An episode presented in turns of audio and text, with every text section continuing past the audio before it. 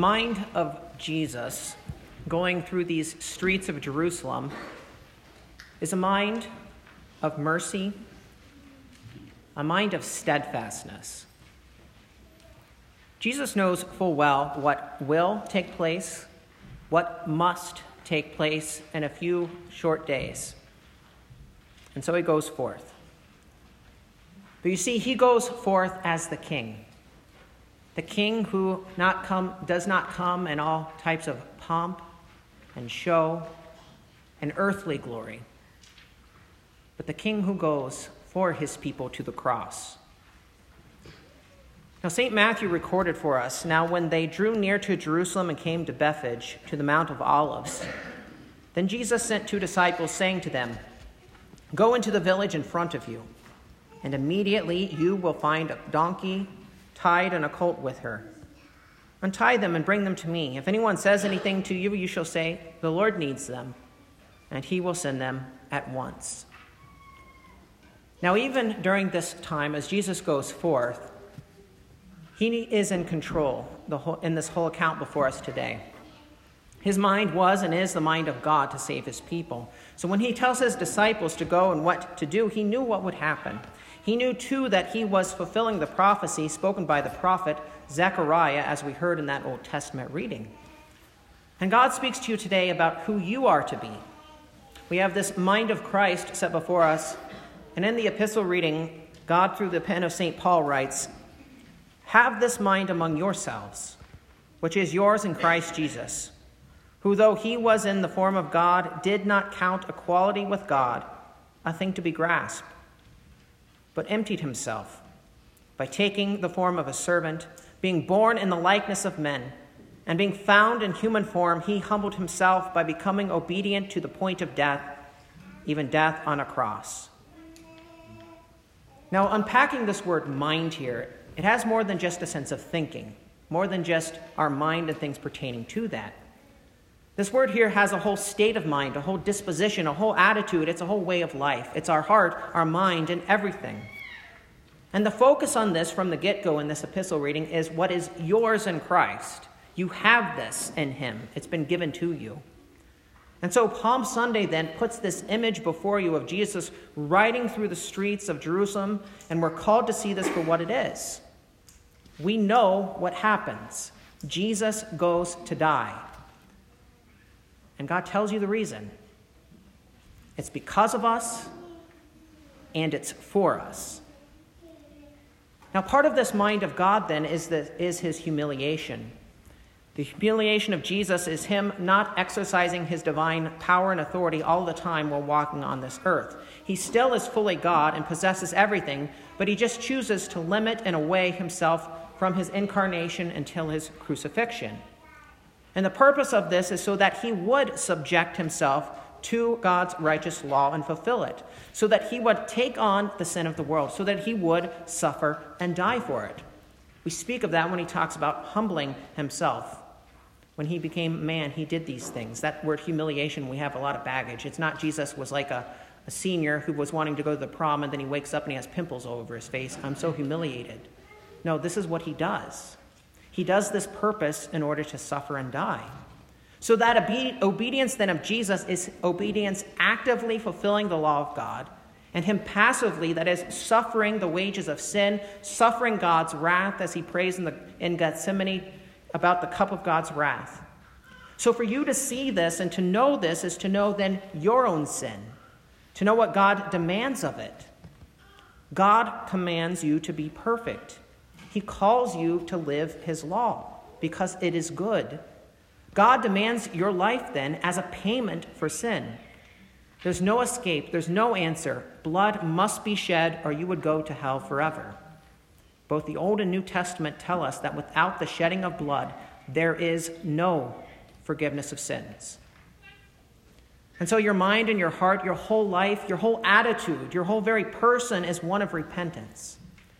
So you see your sin and you see the price that must be paid. And you fear God. Fear Him who judges your sin according to His perfect and righteous law. Fear Him who justice must be carried out. God does not look the other way. Your sin must be paid for. Don't take these things lightly.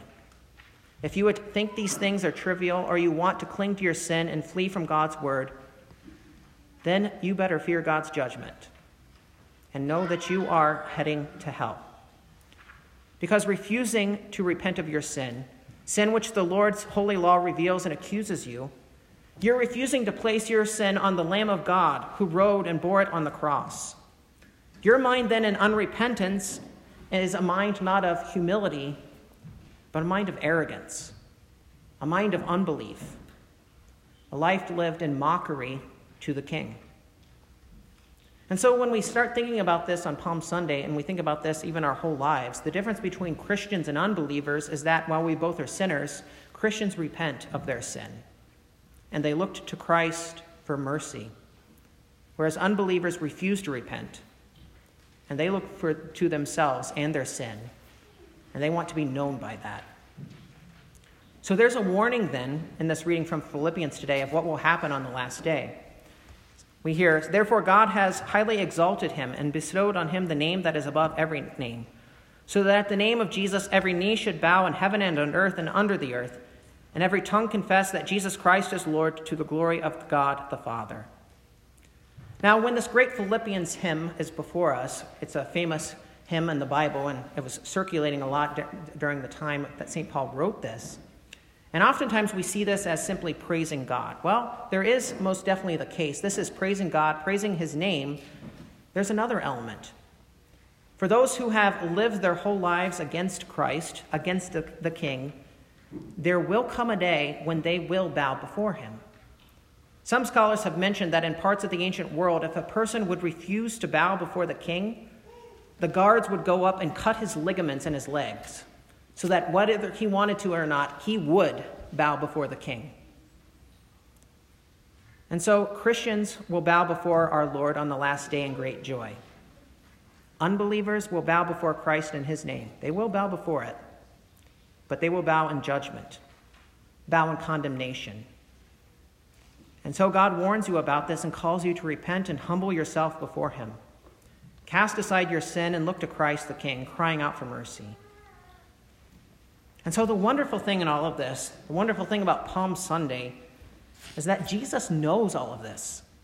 His mind is set towards the cross. Luke tells us before Palm Sunday, at one point in his gospel, he fixed his face like flint. He goes forth as the lamb uncomplaining.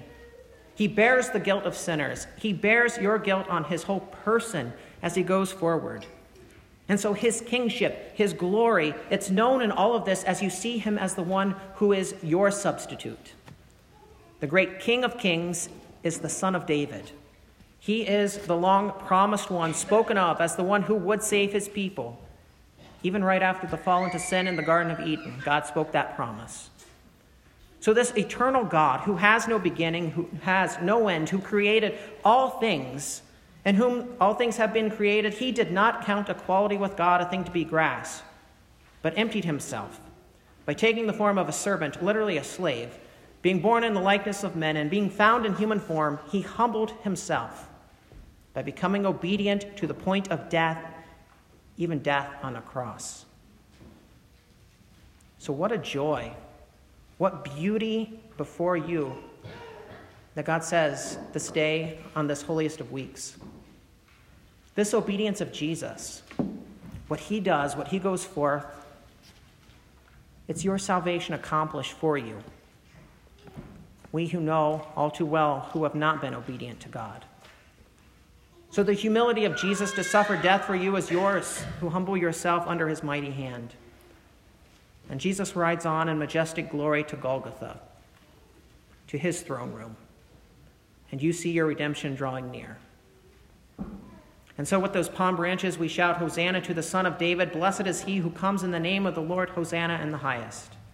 And you wave those as a people, people of Zion, forgiven by your King, people who are inheritors of the kingdom through the waters of your baptism. John's gospel is the only gospel that mentions the palm branches. And John also mentions in the New Testament, in the book of Revelations, where we hear on All Saints' Day, the saints standing before the throne of God, waving palm branches in their hands in victory. And you'll be with them one day too, clothed in white, having been cleansed by the blood of the Lamb. So even as you wave palm branches now, there will come a day when you will stand before the throne of God, and you will bow down to him in great glory, laud, and honor, and eternal bliss, because you bear his saving name upon you as you wave those palm branches at the victory feast of the Lamb who has been slain. So rejoice greatly, daughter of Zion. Shout aloud, O daughter of Jerusalem, Behold, your king is coming to you. Righteous and having salvation is he, humble and mounted on a donkey, on a colt, the foal of a donkey. Rejoice indeed, dear people of Zion. Your Lord has come, he has gone forth, he has accomplished your salvation. And your king has shown you mercy, as he has redeemed you by his own blood. So, what a week this is as we receive this salvation through word and sacraments. Come to the services this week. We hear this. God gives it out. This is the mind the Holy Spirit has given to you, which is faith in Christ.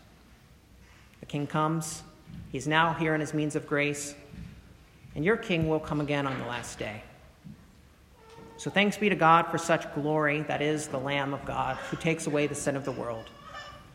Your King, now and forever. Amen.